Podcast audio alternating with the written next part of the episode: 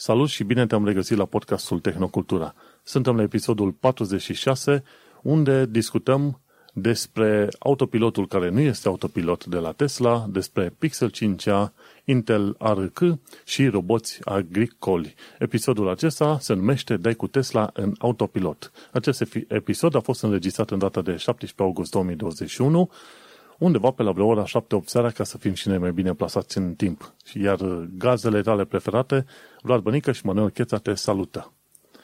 Salutare, atât, atât 7 cât și 8 am putea spune, că suntem pe fusuri orare diferite. Deci la tine e 7, la mine e 8. E da. corect spus. Pentru cei nou veniți care ascultă podcastul ăsta, trebuie să se înțeleagă că ăsta este un podcast internațional. Nu suntem în România exact. niciunul dintre noi. Unul este în Londra, celălalt este în Stuttgart, în Germania. Așa că este un podcast cu o întindere extraordinar de mare. Întindere continentală și pan-europeană, cum vrei să-i spui tu. da, suntem uh, doi români uh, plecați din România, unul într-o țară, altul în alta, care facem un podcast pe limba română, care culmea, tot așa, are cumva mai mulți ascultători din afara României decât din România, din ce văd eu pe statisticile Podbin. Deci uh, suntem cu adevărat internaționali. Internațional, pan-europeni, cum vrei să îi spui tu. Până una alta, nu uita să ne cauți pe iTunes, pe Podbean, pe YouTube și pe Reddit. Pe oricare dintre canalele astea, lasă un comentariu, o sugestie, un gând bun, un gând rău, un hate, cum vrei să-i spui pe acolo. Nu uita să ne mai trimiți și e-mail-uri din când în când. Și pe unde poți, las, dă un share, comentariu, steluțe, în așa fel încât să vadă cât mai mulți oameni, pentru că am înțeles că podcastul ăsta este cumva plăcut. Așa că, de ce nu, dați share pe mai departe și în felul ăsta o să vadă mai mulți oameni despre ce discutăm aici și, bineînțeles, vor înțelege și ei de ce există podcastul de față.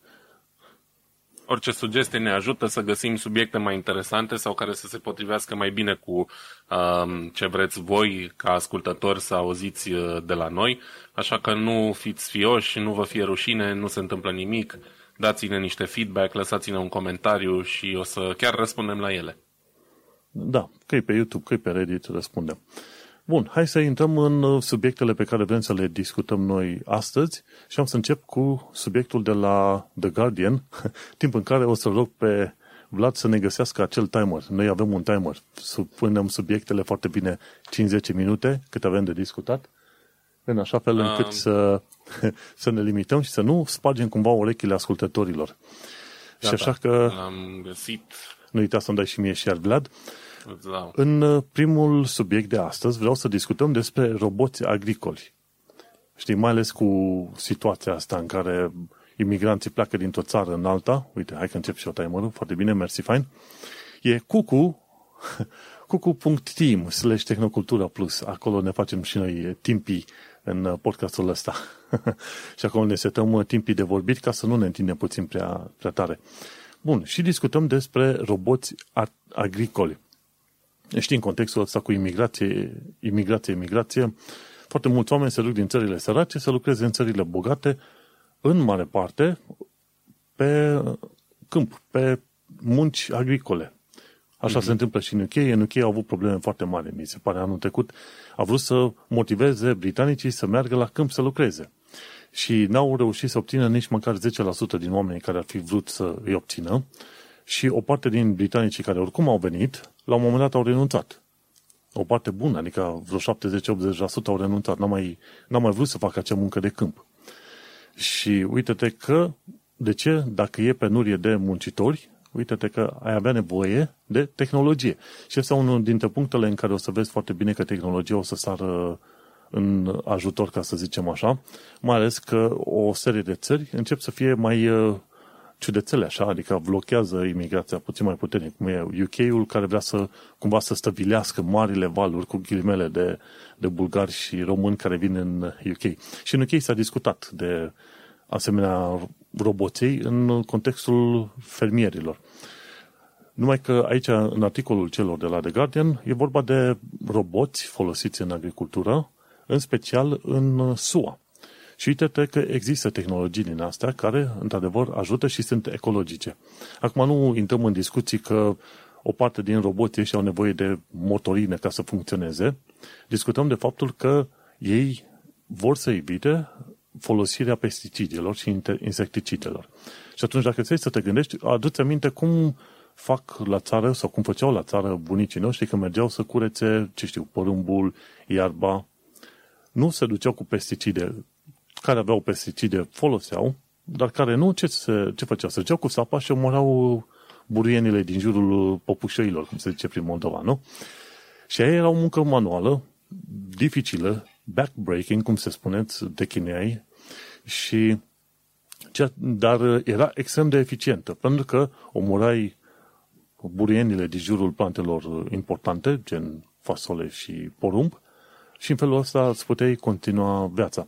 E bine, pe aceeași tehnică merg și roboții ăștia agricoli de la mai multe firme.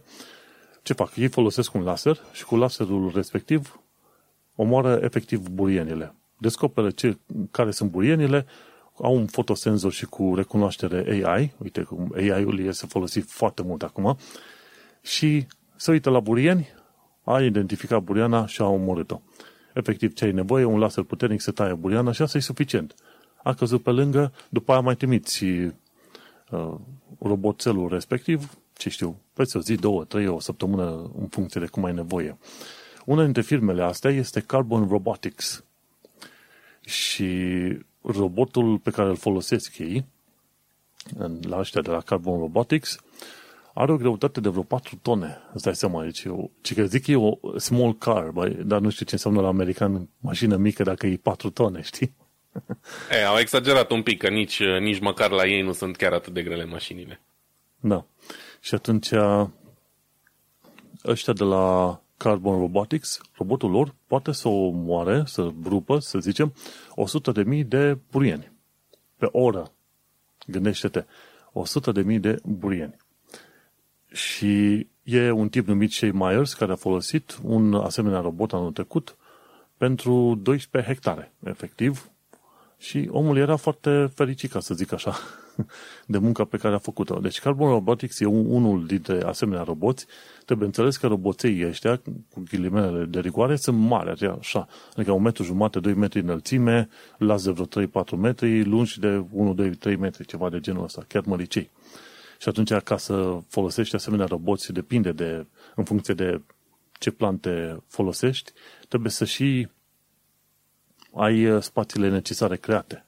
Știi? Când folosești, de exemplu, tractorul ca să faci irigații cu tractorul sau cu pesticide, normal că trebuie să ai locuri suficient de bine îndepărtate, în, în, fel, în așa fel încât roțile să nu distrugă. Și atunci e o tehnică obișnuită, normală. Și Carbon Robotics este una dintre firmele astea, bineînțeles nu este singura firmă care face treaba asta. Și din ce am văzut eu, mai sunt încă alte firme, de exemplu, una numită Farm Wise, care e folosită pentru uh, susținerea muncii de blocuri și varză, de exemplu, cu roboțelul respectiv, care e înalte vreo 2 metri și dacă te uiți în articolul respectiv e portocaliu, înalt de vreo 2 metri, curăță buruienile din uh, câmpiile astea, din lanurile de varză, cum ar veni. Și ce m-am uitat în uh, toată știrea asta și toată mișcarea asta e că și anul trecut în UK, la fel, au început să folosească roboți de ăștia. Unii roboți costă destul de mult, undeva între 100 și 200 de mii de dolari să-i uh, cumperi. Dar alți roboți pot fi închiriați. Ci că undeva pe la vreo 200 de dolari pe hectar, de exemplu, să lucreze.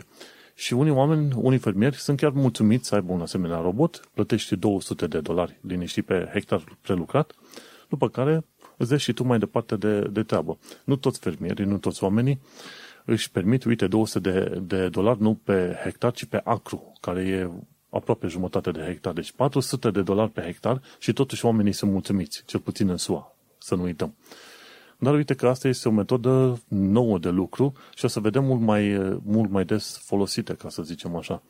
În UK, la fel, vor să se ducă foarte tare pe direcția asta de folosire a roboților.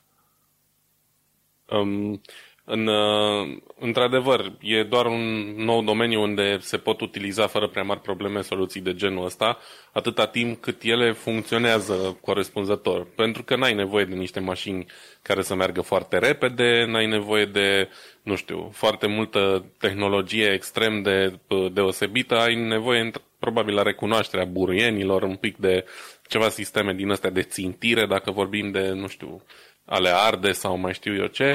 Um, și cred că tehnologia din ziua de azi permite lejer. Uh, clar, cel mai avantajos e să închiriezi o chestie din asta. În general, echipajele agricole nu le are fiecare fermier. Știi? Le au fermele foarte mari și ăștia mai mici de obicei le împrumută, le închiriază și așa mai departe. Um, poate să dea cineva contraargumentul că uh, iarăși se pierd locuri de muncă. Hai să fim serioși, locurile de muncă nu prea ar trebui să și le dorească nimeni. Uh, oamenii ăia pot fi reinstruiți să uh, conducă roboții ăștia, să-i supravegheze, să-i repare și așa mai departe, știi? Nu cred că își dorește nimeni să cultive, să plivească buruieni. E doar, din păcate, pentru unii singura soluție momentan. Um, apropo de UK și de um, agricultură, am binge săptămâna asta pe o serie pe, pe Amazon Prime, Clarkson's Farm se numește, uh, cu Jeremy Clarkson de la fost Top Gear, actual The Grand Tour și așa mai departe. O serie foarte faină de vreo șapte episoade um, în care uh, Clarkson arată un pic, povestește despre cum uh, s-a hotărât el în anul ăsta cu pandemia să fie agricultor, avea o fermă achiziționată mai de demult și uh, a, a luat cumva, a preluat frâiele ei și a încercat să facă ceva cu ea. Și e foarte amuzant de, de urmărit serialul, se întâmplă o grămadă de chestii și arată acolo cât de grea e de fapt viața agricultorului, uh, Clarkson fiind așa un megaloman, un, un tip super infatuat și care desconsideră adesea uh, semenii. Um, după un an de agricultură și-a dat seama că nu e chiar așa ușor cum pare și cred că s-ar fi bucurat de niște roboți că a avut ceva de muncă. Deci, uh, vezi, e, e chiar util, e un domeniu în care roboții pot, pot fi foarte utili. Numai că momentan probabil că oricum prețurile sunt un pic mari, știi? Pentru că nu e o tehnologie super bine... Da, uh... păi uite, Carbon Robotics e undeva pe la vreo 100-200 de mii de dolari, dar ceilalți de la FarmWise îți dă voie să închiriezi robotul. Uh-huh. Și atunci, în funcție de, de ce ți se convine și ce bani ai, poți să-l folosești. Dar Până la urmă trebuie să te gândești că să plătești câțiva oameni ca să facă aceeași muncă a unui robot, probabil că e într-adevăr mai scump, știi, decât să-l închiriezi pe ăla. Da, dacă stai să te gândești, e mai scump. Depinde, depinde cum îi plătești pe an. Dacă îi plătești la 10 dolari pe zi și vin săracii din zona Mexicului, cum e în SUA, atunci poate că îți convine să iei pe aia care sunt mai ieftini. Dar pe termen lung, care fiecare dată, dacă ai un dispozitiv, uite că pe termen lung își scoate bani. Și asta Absolut. e toată ideea. Și susținând, susținând economia asta cu roboți pe câmp, bineînțeles că o să ai nevoie de unul, doi supraveghetori. Bineînțeles că nu îndepărtezi omul din întregul uh, câmp de lucru, ca să zicem așa. Dar uh, și cum e, promisiunea tehnologiei. Cumva să, să iei lucrurile grele, backbreaking, care te rup când e vorba să muncești la, când e să muncești la ele, și să-l muți pe om mai mult în rolul de supraveghetor. Și da. asta este în direcția Sau mentenanță, potrivită. exact. Exact, și mentenanță, că gândește-te, fiecare câmp nou care, să zicem, a înlocuit o pătură a muncii înainte, câmpul ăla nou creează un nou set de muncitori. Și nu mai bine îi antrenezi pe oamenii care lucrau la câmp să învețe să aibă grijă de robotul ăsta?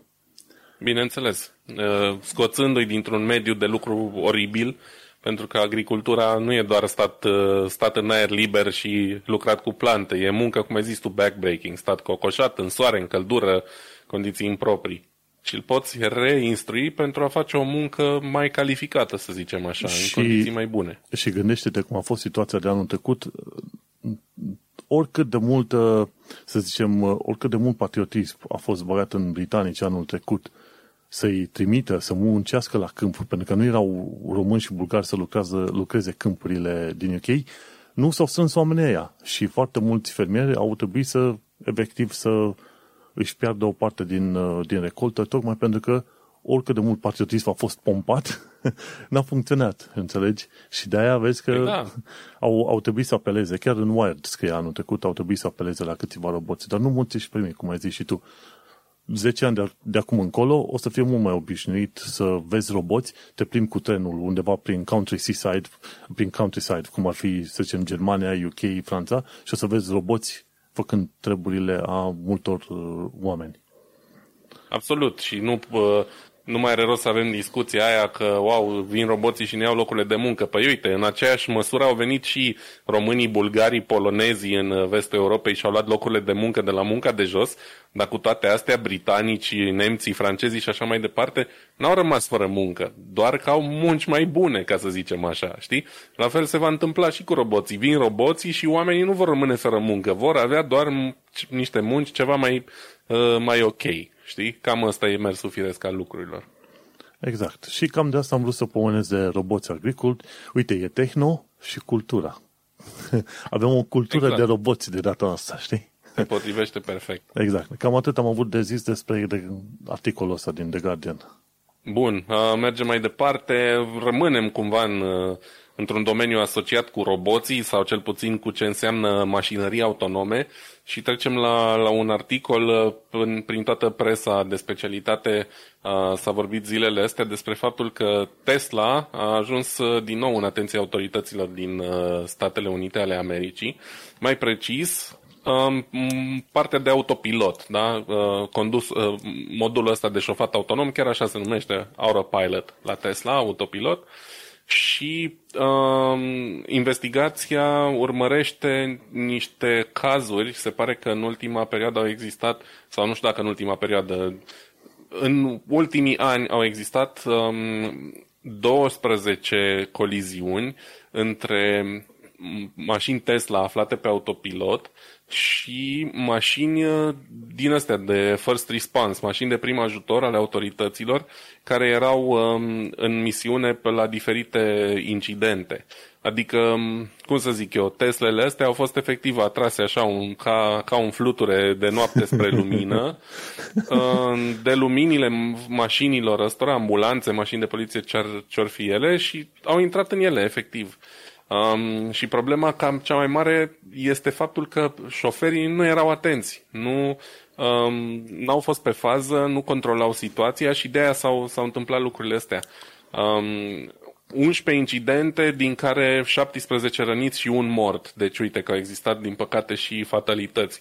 Um, asta a făcut autoritățile să declanșeze o, o anchetă și să supravegheze un pic Uh, modul în care autopilotul ăsta funcționează în, în momentul în care se apropie de, de o zonă de genul ăsta, unde sunt mașini cu girofaruri și așa mai departe, și mai ales uh, problema pe care uh, o semnalează de ceva timp oamenii din, din industrie din industria auto, din jurul ei, jurnaliști auto și așa mai departe, e faptul că e foarte ușor să păcălești sistemele astea care ar trebui să nu permită funcției să fie activă dacă șoferul nu e atent.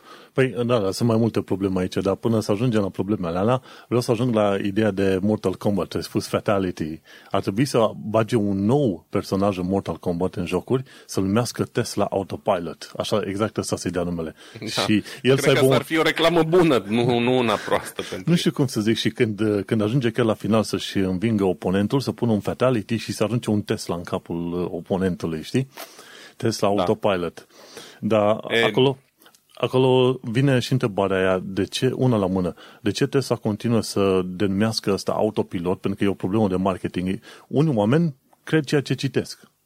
Nu stau să judece da. prea mult. Și atunci, de ce Tesla continuă în mod uh, vădit să spună că este un autopilot în loc de driving assist. Înțelegi? Și aici Pentru o mică... că au dat ei o, o denumire cool, știi? O denumire sugestivă care să tocmai asta a urmărit să facă din chestia asta mai mult decât e de fapt, știi? Dar asta e o problemă, evident. Și acolo vezi că unii oameni chiar trăiesc cu impresia că dacă e autopilot, își permit să nu țină mâna pe, pe asta, cum să zic, pe volan, pe volan de exemplu. Efectiv. Știi, dar vezi, cumva se pierde din vedere faptul că omul este om. Când, eu, când are ocazia să nu fie atent, nu va fi atent, se va uita pe telefon, va citi un ziar, va face ceva. Știi, și vorba aia, viitorul nu e tocmai aici, că se pare că viitorul vine cu viteza accidentelor Tesla, știi?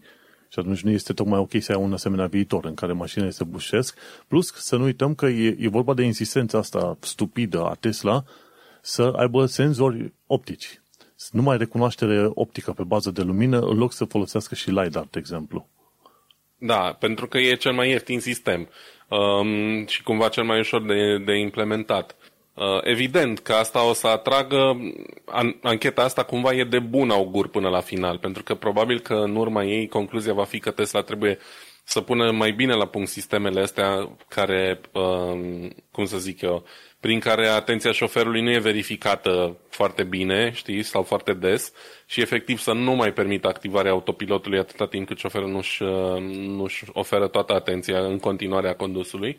Dar au mai ieșit cumva așa niște, niște probleme la iveală, pentru că um, cei de la Car and Driver, una dintre revistele principale din, din domeniul auto din Statele Unite, um, au luat câte o mașină de la fiecare producător major care vinde mașini în Statele Unite și care oferă sisteme de, de asistență la șofat, ca să nu ne zicem piloți automați, um, și au testat un pic să vadă cam cum se comportă ei, cât de bine urmăresc dacă, dacă șoferul ăla e atent la ce se întâmplă la drum după ce activează sistemul. Și se pare că toate mașinile au fost destul de ușor de păcălit.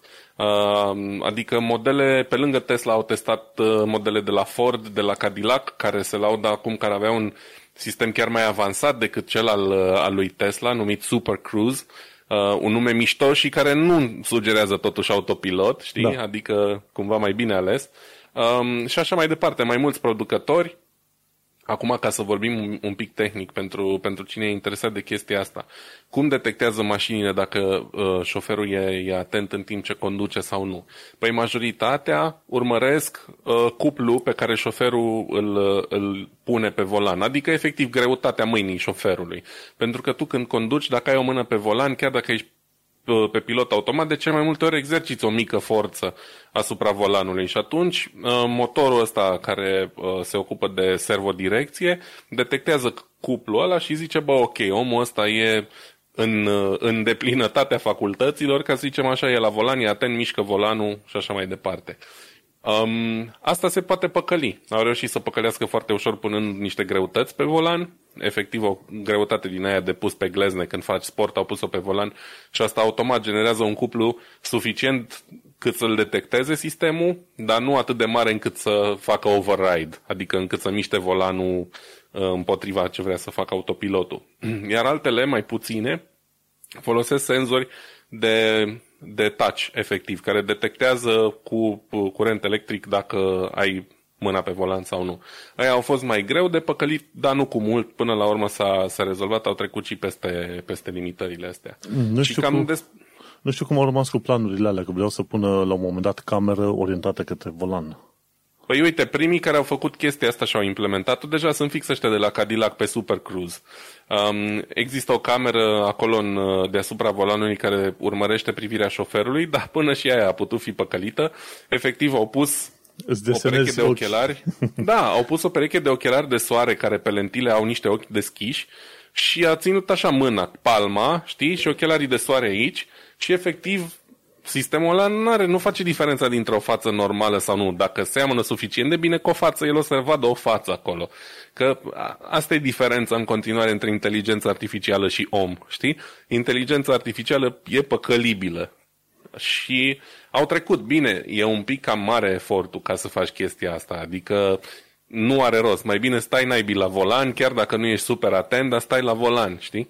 Dar, uh, uite, din Tesla deja sunt legendare poveștile astea, că nu era nimeni în scaunul șoferului și așa mai departe. Asta nu e normal, asta n-ar trebui efectiv să se întâmple, știi? Și toată lumea se miră că, deși majoritatea mașinilor au senzor de detectare a uh, dacă o persoană e pe scaunul respectiv sau nu, știi, senzor de presiune, um, se pare că nu sunt legați senzorii aia la sistemul ăsta de autopilot. Adică, indiferent dacă e sau nu în scaun, e irrelevant pentru sistemul ăsta. Și probabil că ar trebui să fie inclus, că nu e foarte complicat, adică nu e deloc complicat, știi? Efectiv, semnalul de la, uh, uh, de la senzorul de pasager în scaun să fie conectat și el la tot sistemul ăsta de autopilot și să fie încă una din variabile. Centura pusă, mașina în viteză, mână pe volan, plus presiune pe scaunul șoferului, de exemplu, știi? Da. Momentan, ci că nu se folosește chestia asta deloc și ar fi o problemă destul de mare. Hei, într-un fel, într-un fel, uite că accidentele astea de la Tesla, over and over again, cum se spune, scot în evidență faptul că e, o, e un domeniu pe care trebuie să-l uh, verifice chiar industria, știi, să stabilească noi standarde, că până, până în momentul de față nu cred că s-au stabilit standarde. Ai standarde pentru multe, dar n-ai standarde pentru auto, autopilot, cu ghilimelele de rigoare. Plus că Tesla n-ar trebui să numească autopilot. Da, bă, standarde probabil că există, cum ai zis tu, la nivel intern în primul rând. Cu siguranță există și niște reglementări date de autorități, dar momentan suntem într-o fază suficient de, de incipientă încât să nu fie perfect reglementate, știi? Toate incidentele de genul ăsta și toate anchetele de genul ăsta până la urmă duc la un rezultat în favoarea noastră. Vor, va fi reglementat mai bine ce se întâmplă, producătorii vor fi forțați să ia niște măsuri pentru a, a crește siguranța sistemelor și așa mai departe. Deci cumva tot rău spre bine. Păcat însă că, uite, se ajunge în continuare, sau nu, nu că se ajunge în continuare, se uh, există în continuare pierderi de, de vieți omenești cu, cu chestiile astea, dar asta cumva e prețul progresului. Și știi cum e când vor stabili niște reguli și niște standarde, ar trebui să oblige să ai, să ai senzori multilateral, cum ar veni, multifuncțional, ce vrei tu. Adică senzor optic numai pe lumină, dar să ai și ceva radar pe lângă. În mod obligatoriu să ai și ceva radar, nu cum face Tesla în încăpățânarea lor.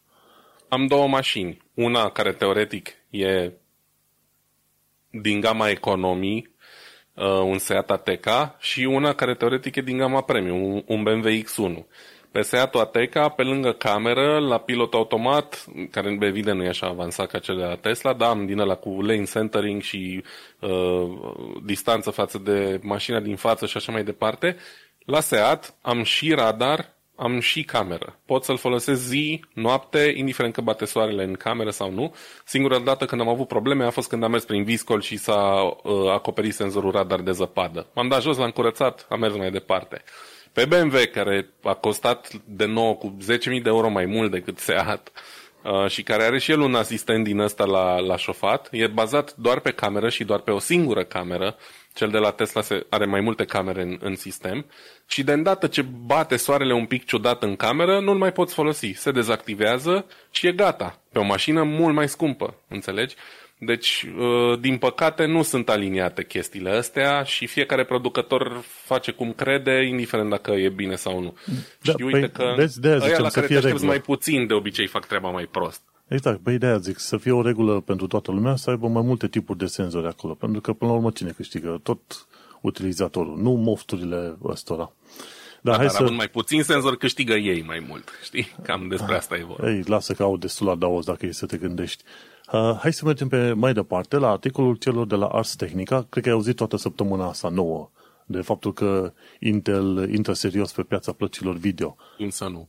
Și eu chiar speram să fie adevărată treaba asta. Știi, când s-a prezentat DG1, placa video mai mult pentru system integrators, pentru cei care au îți trimit direct unitatea acasă. Nu puteai să, și nici nu poți să cumpere acum placa Intel DG1 așa, cum ai cumpăra orice altă placă video, știi? Și acum generația aia altă următoare, DG2, ar fi de fapt în parte a unui plan inter-ARC. Uh, Alchemist, ha, stai cum că aveau ăștia niște nume de magi, e foarte interesantă chiar în articolul ăsta, e Battle Mage, Celestial Druid și așa mai departe. Dar uh, ca, ca idee, DG... Not my cup of tea. DG1 Păi, depinde nici eu. Când joc jocul astea fantasy, cum e Skyrim și alte chestii, joc pe soldat. Dar alții vor să fie magi sau druizi, nu e nicio problemă. În Gothic puteai să fii druid la un moment dat. Gothic 3, mi se pare. Dar, uh, ca idee, chiar uh, părea interesant. Uite, când a fost DG1, mi se pare că este varianta discretă a uh, plăcii grafice integrate, cum era, XE sau cum este, Iris XE. Practic DG1A era Iris XE Graphics, dar făcută placă separată, dedicată, au testat-o și cumva oamenilor, oamenilor le-au plăcut. Cei de la Gamers Nexus, mi se pare că și ăia de la Linus Tech Tips au reușit să se uite la DG1 și cumva le-a plăcut. Nu face extraordinar de multe lucruri cu DG1, dar măcar puteai face ceva gaming la un 1080p. Și era ceva, o, o promisiune cât de cât, știi, când am auzit noi și când am vorbit de chestia asta chiar la început de an, ca să zic așa, prin februarie, martie, pe acolo, mi se pare, dacă vreau să mă gândesc. Și DG1 era doar pentru System Integrators și pentru OEMs, nu știu cum se Original ceva manufacturers, nu contează. Important lucru e că de la anul, din 2022, vom vedea varianta DG2 redenumită de ăștia, cum îi zice fratele meu, Alchemist. Deci e un nume de cod Alchemist. Fiind un nume de cod, nu știm că, uh, știm clar că numele efectiv al plăcii video nu va fi ăsta, știi? Dar știi că va fi varianta upgradată, va fi DG2-ul și din ce au arătat pe pagina asta de la Intel Arc, unde anunțau, poți să faci gaming cât de cât ok la 1080p și că se pare că o să poți juca jocuri gen Forza Horizon 4 și Metro Exodus. Și vorba aia, Metro Exodus are și cerințe destul de mari din punct de vedere a plăcilor uh-huh. grafice. Și plus că Metro Exodus mai nou a introdus ray tracing. Și au spus ăștia că vor să introducă în DG2 sau în Alchemist, vor să introducă ray tracing și AI Accelerated Super Sampling, cum e DLSS de la Nvidia și Fidelity FX de la AMD. Și aia ai nevoie de super sampling dacă ai un ecran de 4K și, bineînțeles, placa video nu poate să ducă imagine 4K și atunci îți, îți generează imaginele 720 pe 1080p și pe aia face upscaling. Și uite că par a fi destul de bune. Uite, DG1, ci că era undeva cam la nivelul lui GTX 1030, ceea ce înseamnă destul de săbuți pentru zilele noastre. și au și zis și atunci când au făcut testele, zice, băi, asta e o încercare ne amărâtă, dar e totuși o încercare. Și dacă stai să te gândești, cine altcineva, în afară de Intel, și-ar fi permis să facă plăci video noi. Și așa că e mirare mare, e, știi cum ne-am mirat noi la momentul respectiv, e că Intel n-a făcut treaba asta mai devreme.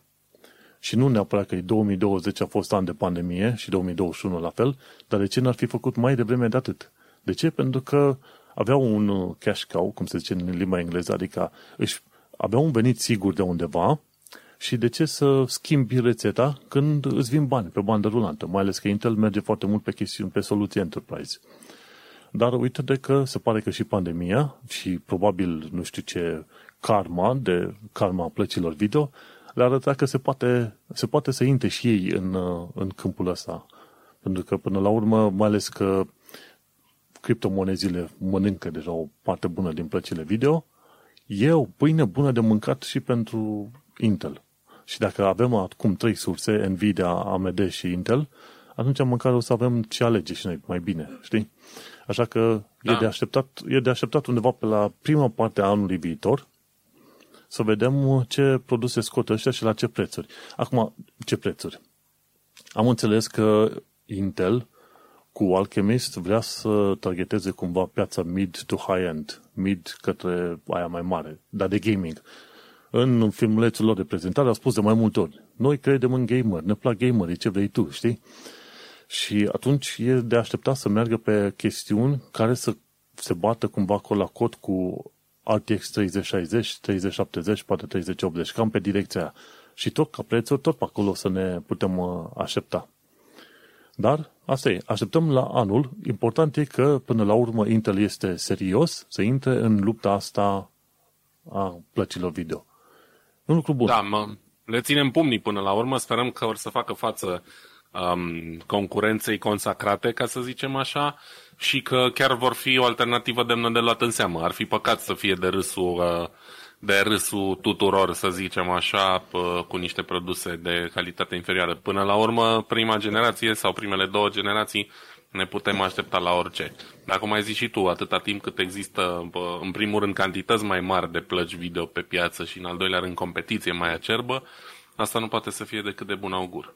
Da, și, dar asta nu rezolvă problema noastră, gen că nu o să avem acces la plăci video noi preț normal, decât la anul probabil prin primăvară-vară. Și stai seama, ne-am, ne-am întins cu un extra an față de ce ne-am fi așteptat.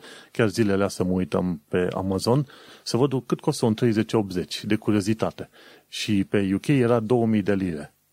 Zic că hai că mai aștept un an de zile pentru banii ăștia, când în mod normal ar fi fost 700-800 de lire o placă din aia. Și așa, la 700-800, un 3080 ar fi fost destul de scump. Dar uh, când te duci la preț dublu spre triplu, deja nu. Clar nu. Da.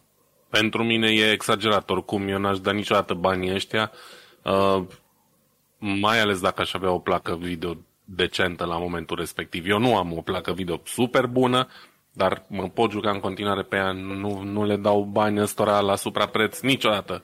Când ajung la niște prețuri normale, poate până atunci, adio, pot să, să suport ce am. Din fericire pentru mine, eu am RTX 2070 și ăla încă merge destul de bine, mai ales că Nvidia a mai făcut de curând niște update-uri la drivere și atunci ray tracing-ul merge puțin mai bine. Înainte erau ceva probleme, mai ales când jucai jocul la control, nu știu dacă știi de el. Da, am auzit de el. Când, când foloseai DLSS, erau foarte multe artefacte, în asta cum se spune, erori de, de generarea imaginilor, gen se vedeau benzi pixelate peste tot și atunci uh-huh. dacă încercai să joci jocul pe ray tracing sau pe um, și cu DLSS, eventual nu, nu se vedea prea bine. Acum jocurile cu ray tracing se văd puțin cel mai bine. Așa că 200, 2070 pe care l-am e, își face în continuare treaba foarte bine. Așa că eu unul nu mă gândesc. Eu am un 1650 Super care își face treaba foarte bine. Pentru ce mă joc eu Dota 2 și alte chestii de astea MMO e în continuare suficient pentru 1080 pe Bine, dar dacă ai încercat să joci jocul mai noi, gen Cyberpunk 2070, 2077, atunci ți-a trebuit ceva mai sănătos. Da, dar, dar le joc pe consolă de regulă în, și atunci uh, mă scot cu aia. Știi cum e? Cea mai, cea mai simplă chestie pe care o poți face atunci când nu-ți permiți o placă video mai nouă e să scazi rezoluția jocului. și cum e? Am, eu am monitor de 2, de 2K și atunci ce fac? Decât să-l joc la 2560 pe 1440 cât e rezoluția asta, îl joc la 1920 pe 1080, dacă chiar nu merge. Și dacă mi se pare că e pixelat, atunci ar trebui să mă mai îndepărtez puțin de ecran. Și uite cum am rezolvat problema. Uite, în curând s-ar putea să fac și eu upgrade la un monitor 2K și atunci poate abia să zicem că aș avea și eu nevoie de un upgrade în sensul ăsta, știi? Dar uh, Dota 2 cred că merge cu peste 60 de frame-uri și la 2K pe placa asta video, că momentan am la 1080 pe am vreo 200, ceva de genul. Deci nu-mi fac griji în primă fază. Și da. pe urmă mai vedem. Problemele mai mari apar când vrei să faci, când vrei să faci uh, G-Sync și atunci ai nevoie de, și de monitor pe măsură și placă video pe măsură. Știi? Și la 2K, da, într-adevăr, este... Nu este mai, e mai complicat așa. Dar depinde, că poți să ai uh, jocuri simpluțe care îți merg foarte bine la 2K. Depinde de ce îți cere jocul ăla în sine. Bun, hai să termin cu povestea asta. Important este că la anul, în primăvară, o să avem uh, acces la plăci video noi. Și cam atâta am avut de zis despre astea. Mm, sperăm să avem acces și la prețurile lor. Um, mergem mai departe. Uite, scrisesem eu aici când pregăteam uh, episodul despre faptul că urmează zilele astea, sau mai bine zis chiar azi, să se anunțe un telefon care mulți au crezut că nu va mai fi anunțat. E vorba de Pixel 5a de la Google și a fost anunțat chiar cu vreo o oră, două înainte să începem noi să înregistrăm episodul ăsta, deci avem iarăși să știm, Anu, că am avut destul de multe uh, chestii de genul. Am avut noutăți bune la, la podcastul ăsta. Cumva se întâmplă ca toate uh, marile anunțuri să, se, să aibă loc marțea când înregistrăm noi episodul și e să avem tot timpul vești, uh, vești proaspete din, uh, din uh, domeniul ăsta al telefoniei mobile. Uh, ei bine, chiar acum vreo două ore s-a anunțat uh, oficial Google Pixel 5a, uh, noul model uh, low cost din, din gama Pixel și am apucat să văd uh, așa pe fugă un uh, scurt, scurt uh, review al, uh, al lui Marquez Brownlee, MKBHD pe YouTube și, din păcate, veștile nu sunt cele mai grozave, pentru că se pare că telefonul ăsta nu e atât de Uh, nu e o evoluție atât de mare cum, uh, cum s-ar fi crezut inițial. Uh, ba mai mult decât atât, telefonul e aproape identic cu 4A, cu modelul de anul trecut.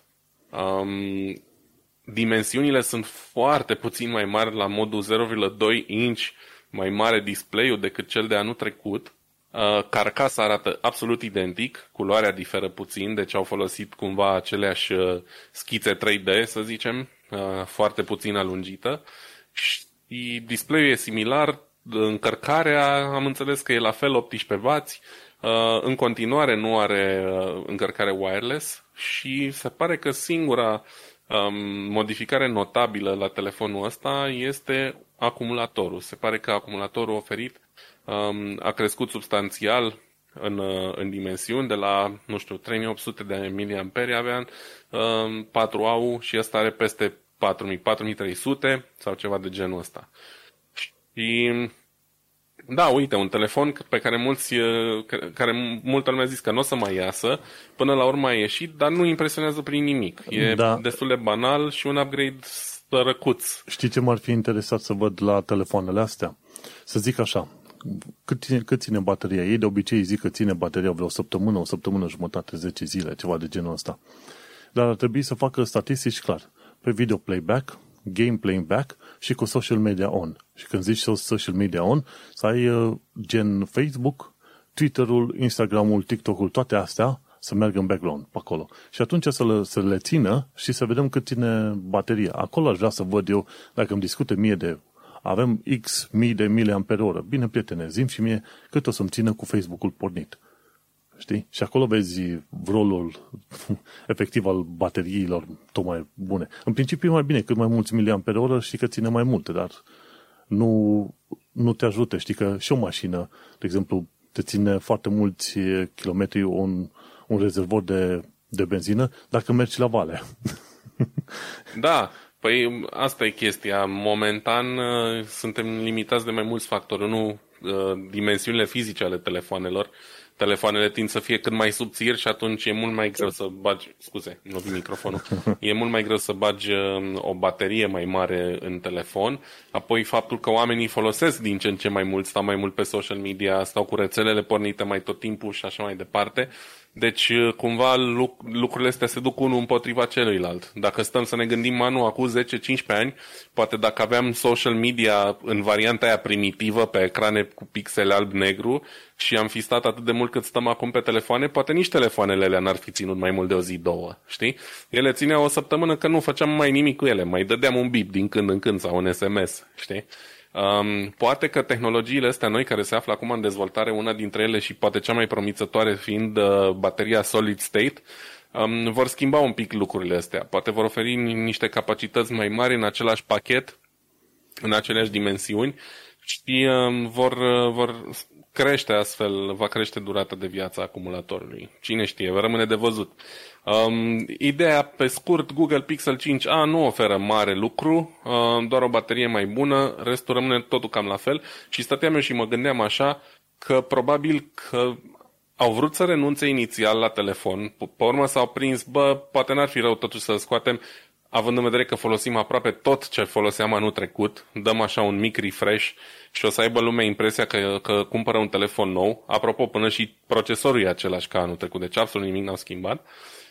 Și um, începând cu 2022, poate să meargă, asta zicea și MKB HD, dar eu m-am gândit la asta înainte să văd clipul la el, da, se consemna, um, să meargă pe, pe varianta Apple, uh, prin care oferă chipul ăsta dezvoltat de Google in-house, și pe, vari- și pe modelul 5A sau, mă rog, 6A sau ce urmează la anul, uh, cu ceva, nu știu, hardware mai slăbuț, adică la modul tot așa un telefon de plastic, fără wireless charging, cu cameră un pic mai slăbuță, etc., dar care să folosească același chipset. La fel cum Apple uh, are gama SE, care folosește în momentul de față cel mai nou SE uh, chipsetul din iPhone 11, care oricum e un extrem de performant, dar cu hardware de iPhone 8, știi?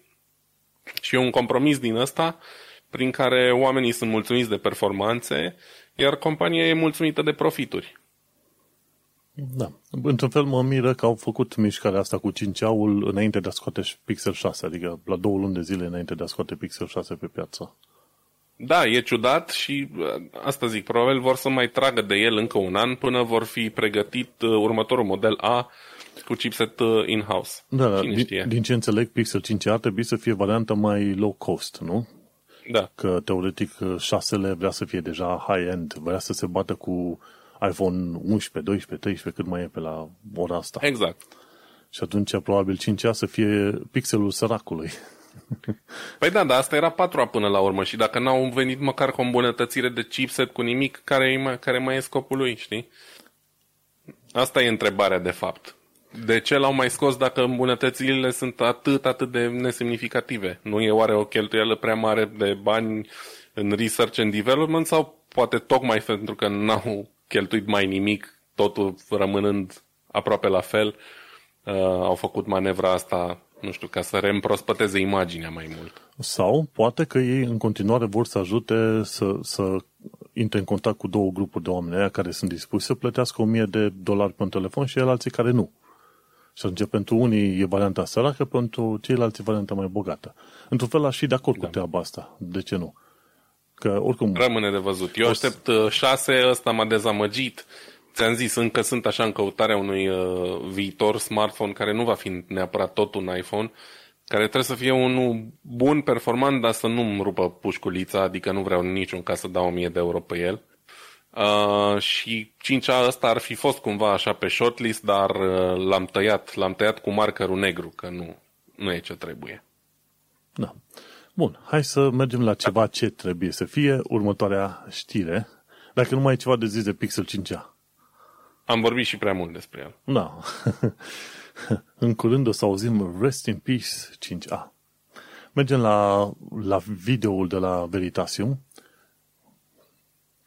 Așa foarte bine. Geniul printării 3D a componentelor rachetelor. Nu știu, ai reușit să vezi filmul? Uh, nu, l-am văzut decât pe sărite. Am citit despre chestia asta zilele trecute și n-am apucat să mă documentez prea bine. Dar printarea 3D e un subiect care mă interesează. Am și eu aici imprimanta 3D lângă mine. Da, într-o zi poate, sau poate chiar acum ne poți povesti și tu, că eu n-am foarte multe de zis de printarea asta 3D. 3D. În schimb, filmul de la Veritasium chiar mi-a dat de gândit, pentru că acolo discutat de vreo câteva chestiuni. Ci că materialele astea printate 3D, și o să explic puțin cum se întâmplă să printezi 3D o rachetă, sunt totuși, au o rezistență mai mare. Bineînțeles, trebuie să vezi că e rezistență la tăiere, la la încovoiere, sunt, trebuie să reziste pe mai multe planuri, să nu ți se rupe racheta la, un, la, rupă racheta la un moment dat. Știi? Și oricum, chiar cum explicau și acolo, o rachetă nu trebuie să fie foarte rezistentă la forțe laterale. Adică când vii cu camionul să te lovești în lateralul rachetei, că nu are nevoie prea mult racheta, ci are nevoie pe verticală. O ții verticală și singurul rol la unei rachete este să trimită un obiect în spațiu. Și atunci, modul în care construiesc ăștia rachetele prin printare 3D este exact ca la imprimanta ta 3D de acasă. Ai un fir de plastic, în cazul tău, e topit și apoi este efectiv uh, topitura aia este pusă exact pe anumite zone precise și pe aia se usucă și îți creează modelul la 3D foarte fain. Și ce am văzut la, la ăștia în filmul lui Veritasium este că nici măcar nu mai polișează. Adică au un fir metalic, îl topesc, îl suprapun pe statul de dedesubt și așa timp de două, două spre trei săptămâni, cam atâta ce că le durează să construiască un tub din ăsta,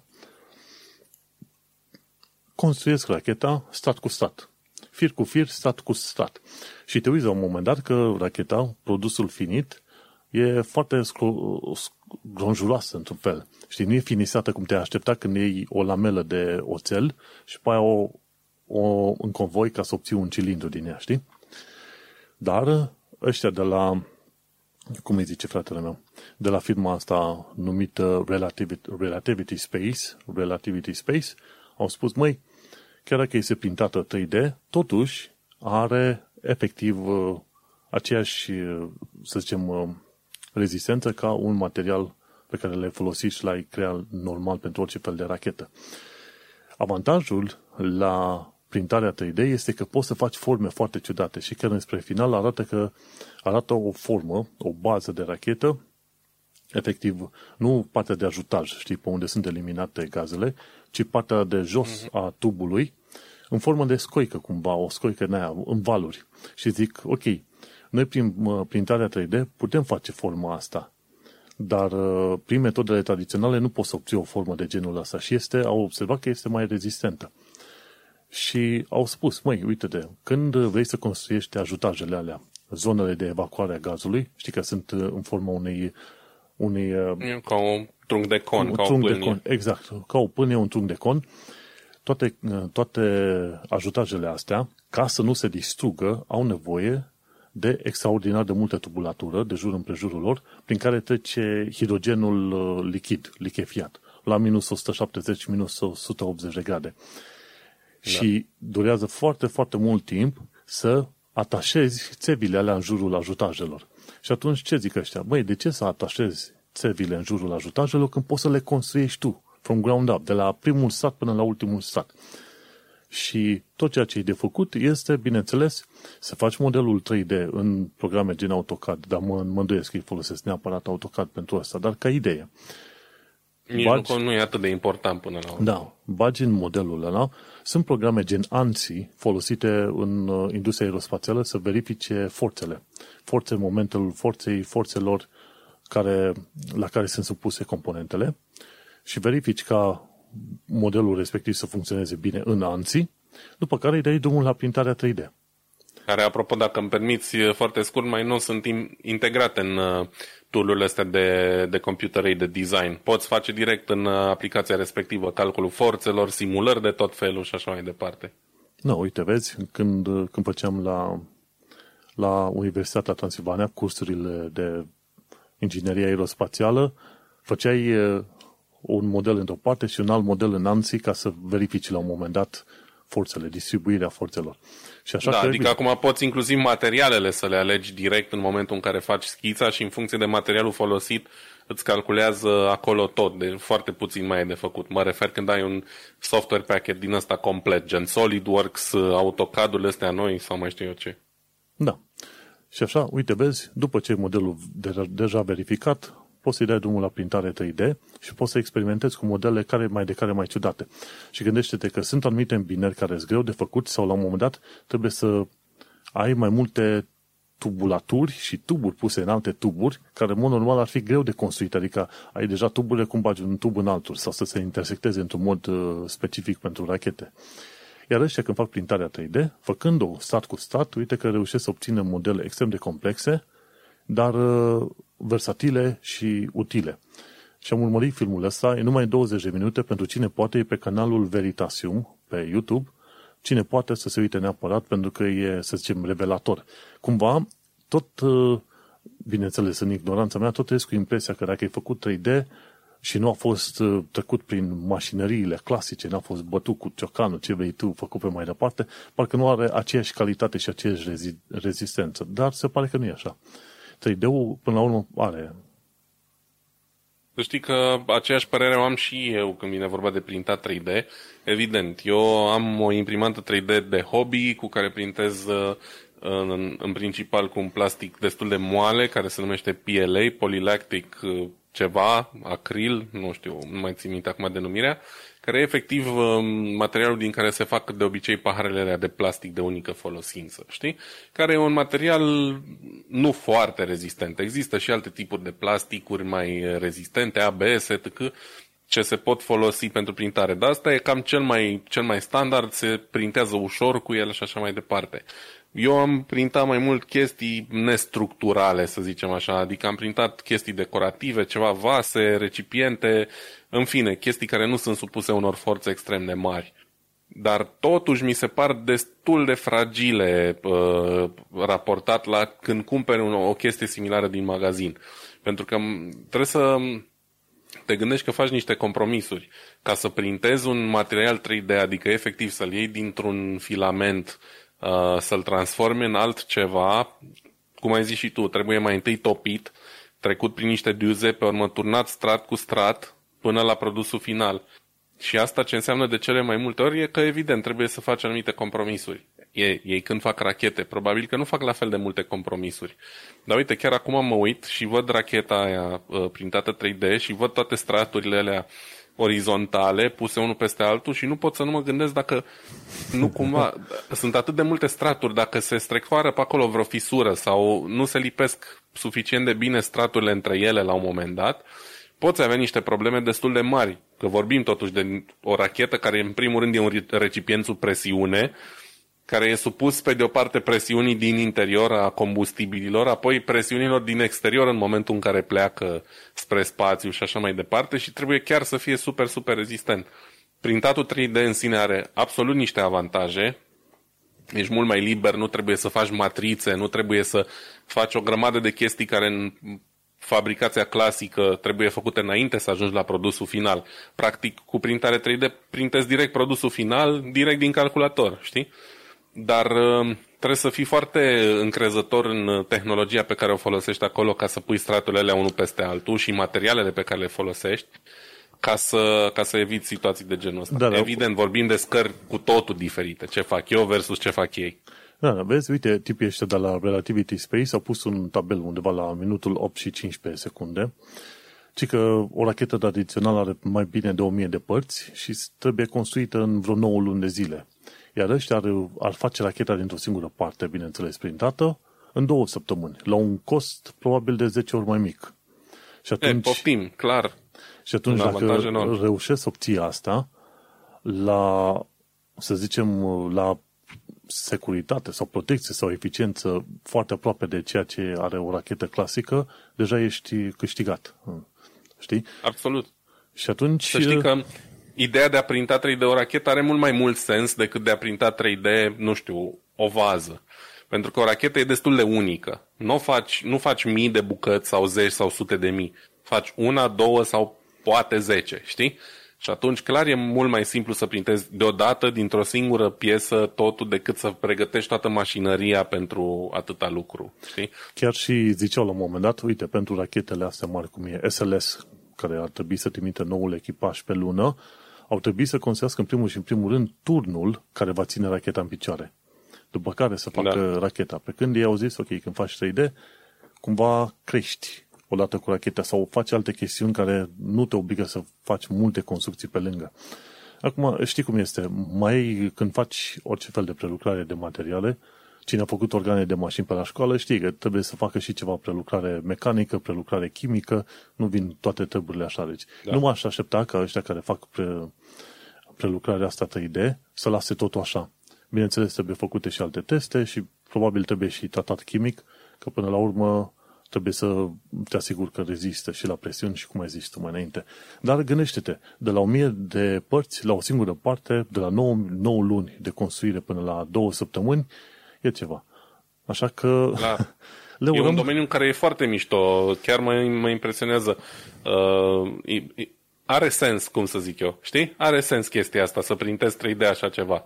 Că e în mare parte un cilindru cu puține suprafețe, totuși, și se pretează foarte bine pentru printare 3D, așa ceva. De regulă, când printezi ceva 3D, cu cât sunt mai puține suprafețe diferite, la unghiuri diferite și cu cât ai mai puține unghiuri drepte, cu atât e mai bine. Și racheta e cumva subiectul perfect pentru chestia asta.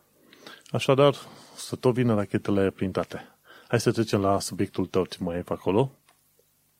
Uh, da, ultimul meu subiect nu e unul foarte palpitant, e mai mult așa pentru fanii, no- fanii noștri uh, Apple um, și e vorba fix de faptul că mai e circa o lună de zile până la uh, lansarea următoarei generații um, de produse Apple și până acum am mai vorbit noi un pic de următorul Apple, iPhone 13, um, pentru care veniseră câteva mostre și se părea că ca design e în mare parte neschimbat, se va folosi designul de anul trecut. Uh, Um, dar uite că acum au ieșit ceva mai multe informații și um, lansarea din, anul, din acest an va avea multe pă, produse. Sunt multe produse despre care se presupune că vor primi un, un upgrade.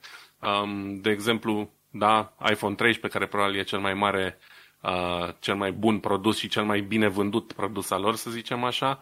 Uh, se așteaptă un procesor un, sau un sistem on chip nou, probabil numit A15, um, se așteaptă un display cu un refresh uh, de minim 120 de, de, de Hz.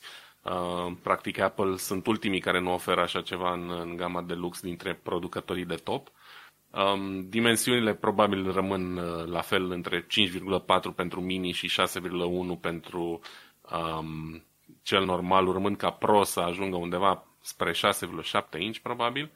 Um, dar, pe lângă chestia asta, se așteaptă un Apple Watch nou, un iPad mini nou și AirPod-uri nou. Deci, uh, multe, multe produse noi. Mai mult decât atât, e așteptat uh, upgrade-ul uh, chipului Apple M1, pe care îl uh, am și eu în posesie. Am un MacBook Air cumpărat anul trecut de sărbători și uite că anul ăsta s-ar părea că urmează să lanseze procesorul M1X se numește el. De ce nu M2? Nu, păi pentru că e o evoluție a lui M1, nu e un chip cu totul nou. Din câte am înțeles, e doar o variantă mai puternică a lui M1, probabil pentru gama de top um, rămasă cu procesoare Intel, știi? Cele de, nu știu, MacBook Pro-urile astea mari, um, desktopurile mari și așa mai departe, care în continuare folosesc uh, chipuri Intel. Mă gândesc, nu știu foarte mult, n-am văzut să scrie foarte detaliat uh, chestia asta aici în articol. Uh, uite, se vorbește de MacBook Pro-uri de 14 și 16 inch, cu uh, chipul M1X mai puternic decât M1, ăsta de acum. Deci probabil că asta e, asta e ideea. Altfel, mici, uh, mici îmbunătățiri la display-uri, chestii de genul ăsta, uh, oricum va fi un event destul de interesant. Deci pentru cine e în căutare de un telefon nou, de un Apple Watch nou sau de un laptop mai puternic, uh, mai aveți de așteptat cam o lună până vor fi prezentate cele din, din gama Apple. Uite, pe, pe mine mă interesează, de exemplu, în mod particular, dacă următorul uh, iPhone va avea cititor de amprentă sau nu. Um, poate exagerez, nu știu, dar pe mine pandemia asta m-a, m-a făcut să îmi dau seama cât de mult aveam nevoie și cât de mult foloseam înainte senzorul ăla de amprentă pe telefon, înainte să trec la iPhone X, care are doar uh, Face ID. Și Face ID-ul pentru majoritatea timpului funcționează decent, uh, îmi debloca telefonul ok, nu m-am putut plânge în majoritatea situațiilor, au mai fost câteva în care mai dădea rateuri, dar uh, de mă... când cu masca a devenit inutilizabil. Știi? Sau mai ai opțiunea să baci pinul, cum fac eu. Da, Cumva, dar să faci pinul nu e o soluție modernă. În cazul, meu, în cazul meu, eu prefer să fiu mai puțin modern și să nu-mi bag uh, fața sau amprenta în telefon și doar pinul. Pip, pip, pip, pip, pip. Da, mie nu-mi place cu pinul și nu-mi place pentru că e o chestie pe care, uite, de exemplu, trebuie să o fac, să zicem, nu știu, la volan. E un exemplu stupid. Dar stau la un semafor și cât stau la un semafor vreau să schimb melodia sau cartea pe care o ascult. Și atunci deblochez rapid telefonul, am câteva secunde să intru în meniu să schimb și să deblochez telefonul cu Face ID înseamnă că trebuie să mi-l pun în fața nasului, să mă uit la el, ceea ce ar putea atrage atenția nedorită a poliției, că chiar dacă stau pe loc la semafor, nu știu cât de mult ar aprecia că butoneze telefonul și nu încurajez așa ceva. Uh, iar să bag pinul, iarăși, e o operațiune care necesită mai multă atenție. Trebuie să te uiți la telefon, să te asiguri că apeși unde trebuie și așa mai departe. Amprenta, pf, ai luat telefonul în mână, știi unde e senzorul, ai atins, a deblocat sănătate, știi? Un exemplu. Um, pin, apoi la magazin, am chestii multe în mâini, n-am luat plasă și trebuie să bă, plătesc cu telefonul. Nu pot să-mi dau masca jos că sunt în magazin, trebuie să bag pinul și cumva asta înseamnă că trebuie să am o mână liberă ca să bag pinul și eu poate nu am, știi? Dau niște exemple ușor exagerate, dacă ai idee. Eu sunt fan amprentă, pentru mine asta e saving grace, ca să zic așa, știi? Când am luat telefonul ăsta știam ce fac, a fost asumat, nu era nicio problemă, nu se știa că peste un an urmează să purtăm toți mhm. mască mm-hmm. mereu. Dar uite, acum uh, găsesc că, că vreau să revin la un telefon de genul ăsta, știi? Uite că și Rămâne de văzut dacă vor oferi sau nu. Încă nu se vorbește despre asta, nu știe nimeni nimic. Eu încă am rămas în urmă în mod intenționat și nu folosesc uh, gen Google Play. Google Pay, Google Pay, pardon, pe telefon. Adică eu, dacă plătesc, plătesc cu cardul direct. Și sunt poate puțin mai paranoic de când am venit în vest încoace. În România nu prea să faci probleme din asta pentru că nu ești foarte des targetat pe chestiuni gen ransomware. Dar aici, aici îți faci mai multe probleme pentru că UK-ul este ținta țintelor, pe lângă SUA și alte țări mai bogate. Și atunci ce fac eu? În contul, în, în contul meu curent am numai foarte puțin bani. Am conturi de economii care n-au atașate carduri la ele, știi? Și atunci, chiar dacă cineva reușește să minte în cont, în cont sau să-mi fure cardul, nu va reuși să fure prea mulți bani. Și tocmai de aceea eu folosesc cardul. Cardul normal, de bancă, de plătit pe oriunde mă duc. Nu folosesc telefonul. Și pe telefon nu știi niciodată când poți să ai malware, pentru că, uite, cazul Pegasus de la cei de la NSO din uh, Israel sau ce vrei tu, oricând poți să fii infectat și, într-adevăr, că ești pe calculatorul normal sau pe telefon, nu știi niciodată când ai un malware acolo care nu a fost uh, detectat. Și de-aia eu am zis, ok, prefer să fiu puțin mai paranoic și să nu-mi implementez, de exemplu, Google Pay. Să nu bag cardul în telefon. Și sunt diverse moduri de a lucra. Lucrezi cu pinul, cu cardul și fără Google Pay. Pay. Ai și tu dreptate, e un motiv ok, dar uite, eu îți dau un contraargument. Um, ies undeva cu bicicleta sau cu scuterul și nu mi-am luat portofelul la mine, că n-am nevoie de permis, n-am nevoie de nimic.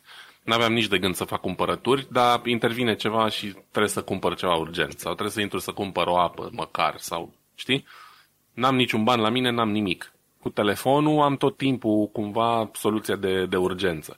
Nu te gândi că numai cu telefonul plătesc. Că ăștia aici în Germania de cele mai multe ori le ia foc mintea când, când văd pe cineva plătind cu telefonul, pentru că ăștia sunt uh, în cash. continuare pe sistem cash, știi? Și uh, cardul e, e bine, telefonul e din viitor. Adică când, uh, când plătești cu telefonul se uită lumea ciudat la tine.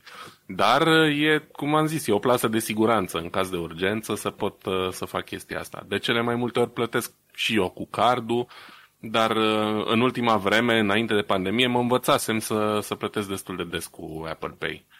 Și cumva plătesc pe un cu un alt card decât ăla pe care încasez banii și decât unde îmi țin economiile și atunci nu prea are nimeni ce să-mi ia. Adică 200 de euro, dacă aș păți eu, e clar că mi-am învățat lecția și a doua oră nu mai fac.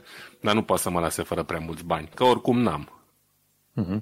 Da, băi, tocmai ai ideea, cumva să-ți muți, să ai doar în, în contul pe care îl folosești tu pentru cumpărăturile curente să fie puțin tăi bani pe acolo și restul să-i protejezi prin alte părți. Avem două moduri diferite, eu prefer să fiu puțin mai paranoic, puțin, și atunci, într-adevăr că suferi puțin, că da, chiar dacă ar trebui să folosesc telefonul, trebuie să bag pinul, bagă liniștit pe acolo. Și cum e? Două moduri diferite de lucru, niciunul nu este greșit. Absolut, important e până la urmă, după cum ai precizat și tu, să rămânem cu banii la noi, să nu fim uh, victime, indiferent cum decidem să folosim. Și până la urmă, whatever works, fiecare are propriul mod de a face lucrurile, nu există un mod mai bun de a le face, există doar ce e bine pentru tine. Și cum, uh, cum ne-au învățat ăștia și de la Apple și de la Google și Samsung, să ai opțiuni. Dacă chiar vrei la un moment dat să treci de la PIN normal la amprentă și face recognition, de ce nu? Da, absolut.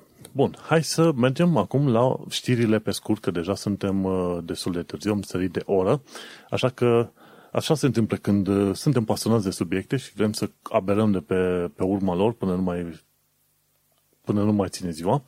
Dar hai să trecem la subiectele scurte ale zilei, pentru că vorba aia și alea contează într-un fel sau în altul, ci că ăștia de la Short Circuit au făcut un uh, review al unui telefon cu cameră sub ecran. ZTE Axon 35G. Telefon chinezesc, să nu uităm. Mai, mai rar vezi telefoane venind din vest, așa mai toate sunt făcute prin Asia pe acolo. Iar ZTE Și mai este... mult decât atât, scuză-mă foarte, foarte pe scurt, ZTE cred că a mai avut niște inovații din astea și în general cele mai uh, noi inovații în domeniu au venit mai întâi pe telefoane chinezești, inclusiv uh, fingerprint sensor sub ecran și așa mai departe. Da. Și acum ce au testat ăștia este cameră video sub ecran, e camera de față. Și au mai avut în generația veche cealaltă de telefon ZTE, uh, făceau poze, dar se vedea foarte clar că sunt uh, făcute cumva cu ceva blurring, cu ceva efecte pixelate pe acolo. Nu, nu erau pozele prea faine. Dar cu noul ZTE Axon 30 5G, când se face poza, telefonul folosește și ceva programe speciale de AI să mărească, să facă un sharpening mai bun, să facă o imagine mai simpatică și guess what? Ci că iese foarte bine. Tipul ăsta, Linus, chiar a făcut comparație de poze din generația veche cu generația nouă și, într-adevăr, poza arată chiar foarte bine. Dovadă că tu nu ai nevoie neapărat de cel mai bun hardware dacă ai softul potrivit ca să facă manipularea de poză, ca să-ți genereze, să zicem, o imagine potrivită, știi? Cumva mi s-au dus vorbele, dar nu m-aș fi gândit vreodată să ai senzor de amprentă sub ecran și să ai cameră după ecran, care totuși camera aia să, să primească suficient de multă lumină încât să poată filma. Și atunci, uite cum ne apropiem de tehnologia SF în care poți să ai, de exemplu, un geam de la apartamentul tău, iar geamul ăla, cu toate că e trans- complet transparent, poate să te înregistreze pe tine, să facă o, o înregistrare video și să ți-o transmită pe telefon. Adică acolo se ajunge cu tehnolo- tehnologie mai devreme sau mai târziu. Așa că review-ul este, să, să zicem, destul de pozitiv. Și da. imaginile salvate cu camera de sub ecran chiar uh, sunt bune. Și asta ce înseamnă? Asta înseamnă că undeva de la anul încolo, anul în toamnă, o să vedem mai multe telefoane care vor face chestia asta. Bun, Absolut. următoarea chestie era de la Joshua Craft. Tipul ăsta a făcut o filmare cu un Philips GT256 în funcțiune. Și ce Philips ăla este o, un aparat de tomografie computerizată. Nu știu acum cât de mulți au reușit să badă pe viu, eu n-am văzut așa ceva. Te pune pe o masă și te bagă în, în mijlocul unui cilindru. Și cilindrul ăla are foarte mulți magneți care generează cumva, să zicem, raze X, dar respectivul aparat se rotește extraordinar de repede, de aia și face gălăgie enormă. Că am înțeles că e gălăgie foarte mare când te duci la asemenea CT scans. Da, am uh, făcut și eu o dată și într-adevăr e... Nu știi ce se întâmplă, că e așa ca o gogoșică de plastic simpatică, face gălăgie, dar nu știi de ce. Dar când, când îl vezi așa naked, e un pic uh, desperiat. E puțin cam desperiat, dar ai niște magneți, electromagneți foarte puternici, pentru că până la urmă trebuie să accelerezi electroni suficient de mult încât să obții uh, raze X. Și razele alea X cumva penetrează obiectul din centrul lor, din centrul uh, CT scan, din centrul aparatului, în așa fel încât să se construiască o imagine 3D cât mai completă a omului, obiectului, ce mai e pe acolo. Dar când vezi magneții acum se învârt și se învârt la viteze în alea, nu știu, de câteva sute de rotații pe minut, te cam sperie, știi? Cine e curios, de ce nu, să se uite la filmulețul respectiv, uh, o să apreciezi altfel uh, tehnologia respectivă. Bun, o altă știre foarte interesantă, ci că un uh, din uh, The Register din UK, ci că un activist a fost arestat pentru că a descărcat documente confidențiale salvate de Google în norul public, public cloud. Ce se întâmplă? Firma respectivă pe care o investiga activistul își încărcase documentele în rețeaua internă dar ei nu și-au verificat, uh, să, zic, să zicem, uh, permisiunile de salvare a documentelor în cloud. Și atunci ce se întâmplă? Documentele din firmă au fost salvate în cloud, care contul respectiv era permis la public. Și, efectiv, documente interne confidențiale au ajuns să fie indexate de către Google. Și omul respectiv a căutat firma X, PDF, docu- PDF, nu știu, rapoarte și a căutat să vadă dacă sunt precizate ceva rapoarte publice. Și Google, indexând documentele astea confidențiale, bineînțeles că le-a prezentat în pagina de căutări și omul a descărcat și a avut acces la detaliile respective la care, în mod normal, n-ar fi avut acces, dar el nu știa treaba aia că sunt uh, confidențiale. Și de aia, mm-hmm. asta e ca un fel de avertisment pentru toată lumea care umblă cu documente și cu Google Cloud și cu tot felul de servicii din asta, trebuie să ai grijă când se face backup, ca backup-ul respectiv să nu fie accesa, accesibil public. Și bineînțeles, tu când cauți pe net, de obicei, oamenii când caută pe net documente, caută, nu mai știu ce, schimbări climatice, spațiu PDF. Și atunci când descarci un document PDF, trebuie să și ai grijă ca acel document să nu fie din greșeală, să fie un document confidențial pe care tu, în normal, n-ai avea voie să îl ai în calculatorul tău. În anumite țări, gen UK sau poate SUA, ai putea fi investigat pentru chestiile astea, deși omul nostru, activistul, a fost arestat, dar până la urmă i-au dat drumul, pentru că nu a fost o chestie intenționată, el n-a, n-a spart serverele oamenilor respectiv, a fost prostia firmei care a salvat documentele pe un server public. Și așa, bun de știut când cauți documente. Și o ultimă chestie pe astăzi, oldies but goodies, trebuia să zic, ci că canalul This, da, This That Does Not Compute a prezentat un server din 1996 numit HP9000K, casa, clasa K, K. Și e foarte interesant de văzut cum ăștia în 96 deja aveau servere, bine, nu numai în 96, ci faptul că 96 aveau servere pentru firme, pentru enterprise-uri deja, înțelegi? În, uh, în 91, tocmai ce fusese lansat în mod public uh, ideea de, de server și de browser de către Tim Berners-Lee și la 5 ani de zile deja existau firme gen HP care făceau servere și, pe care, și care vindeau servere efectiv de alea mari pentru firme, pentru a fi folosite în tot felul de firme. E fain, dacă te uiți modul în care funcționează și ce conexiune avea și am înțeles că a fost folosit încă până în 2005-2010 încolo, adică chiar foarte mulți ani de zile. Tehnologie veche care încă funcționează și era un dulap din asta de vreo 30 de kilograme. de mutare acolo, extraordinar de greu. Cum sunt printerele astea de Office pe care le vezi astăzi, știi, ceva de genul ăsta. Dar uh, făcea față. Și putea să fie și cu legături. În 96 mi se pare că puteai avea legături de 10 sau de 100 de mega la acel server. Când oamenii abia se bucurau de 56 de kilo pe dial-up. Mhm.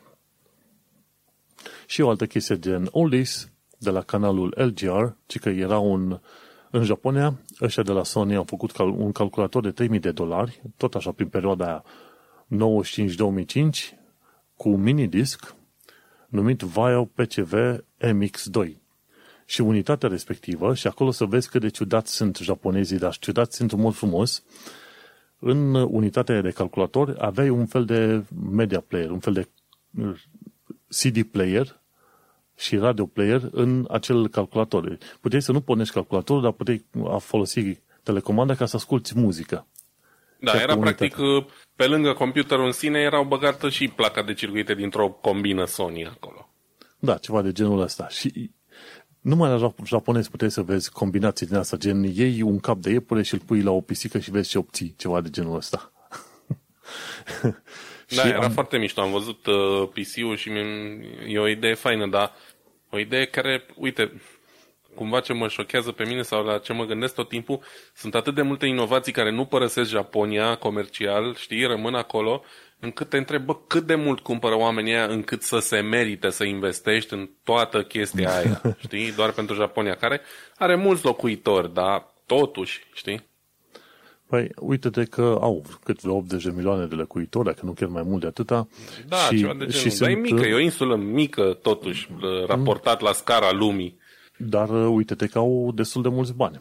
Sunt în primele 10 locuri din lume ca economie, nu știu cât exact, că nu mă interesează în mod precis, și își permit, efectiv își permit. Poate că își permit, având firmele alea gen Sony, să facă chestiuni extrem de scumpe care nu vând, să, zi, să zicem, efectiv, un fel de teste. Iar 127 de milioane de locuitori are Japonia, deci uh, foarte mulți. Într-o suprafață de 377.000 de kilometri pătrați, deci cam cât Germania. E ceva. Da. Puțin mai Au mult decât ceva România, da, ca suprafață. Așa că ai ceva, ai ceva piață pe acolo și uite că până la urmă la banii ăia își permit. Plus că să nu uităm, în Japonia e, e, plân, e plângere mare, ca să zicem așa, că nu au ăștia perechi. Și atunci, neavând perechi, nu își fac nici familii prea cât de curând, atunci au bani pe care să-i arunce pe prostii din astea hardware. N-au perechi, dar au calculatoare. Da, Bun și tot ala. așa. Tot așa, un lipsă de altceva ce vrei. și atunci, într-adevăr, e cei de mirare că asemenea chestiuni nu ajung în altă parte. Și probabil nu ajung în altă parte pentru că lumea din Europa și din SUA s-a învățat să rezolve o, o tonă de probleme din software. Și nu să ai nevoie de ciudățenii din astea, hibrizi din ăștia, hardware care e simpatic așa, dar e doar simpatic să-l ții pe post de aparat în, într-un muzeu de istorie, nu neapărat să-l folosești pe acasă, în mod da. obligatoriu. Dar e bun ca istorie. și uh, sunt curios să văd când mai, au- când mai prezintă așa pe canalele astea de uh, istorie de hardware vechi, să, să vedem când mai au ei ceva mai nou de Japonia. Ți-am spus, sunt ciudați, dar sunt niște ciudați faini, ca să zic așa, pe linie de hardware. Dar Bun, hai că am, uh, am aberat destul despre ciudățenile Japoniei, am ajuns și pe la final, îți mulțumim că ne-ai ascultat. Shameless plugs, Vlad, dacă ai. a, nu am nimic nou de la mine. Faceți De la o faptă mine- bună, the same. Exact. De la mine mă găsiți pe manuelcheța.com, unde am podcastul Un Român în Londra și îți mulțumim că ne-ai ascultat. Acesta a fost episodul 46, denumit Dai cu Tesla în Autopilot. Și am vorbit despre autopilotul care nu e autopilot de la Tesla, despre Pixel 5a, Intel Arc și despre roboți agricoli. Gazele tale preferate, Vlad Bănică și Manuel Cheța te salută. Pa, pa! Ciao.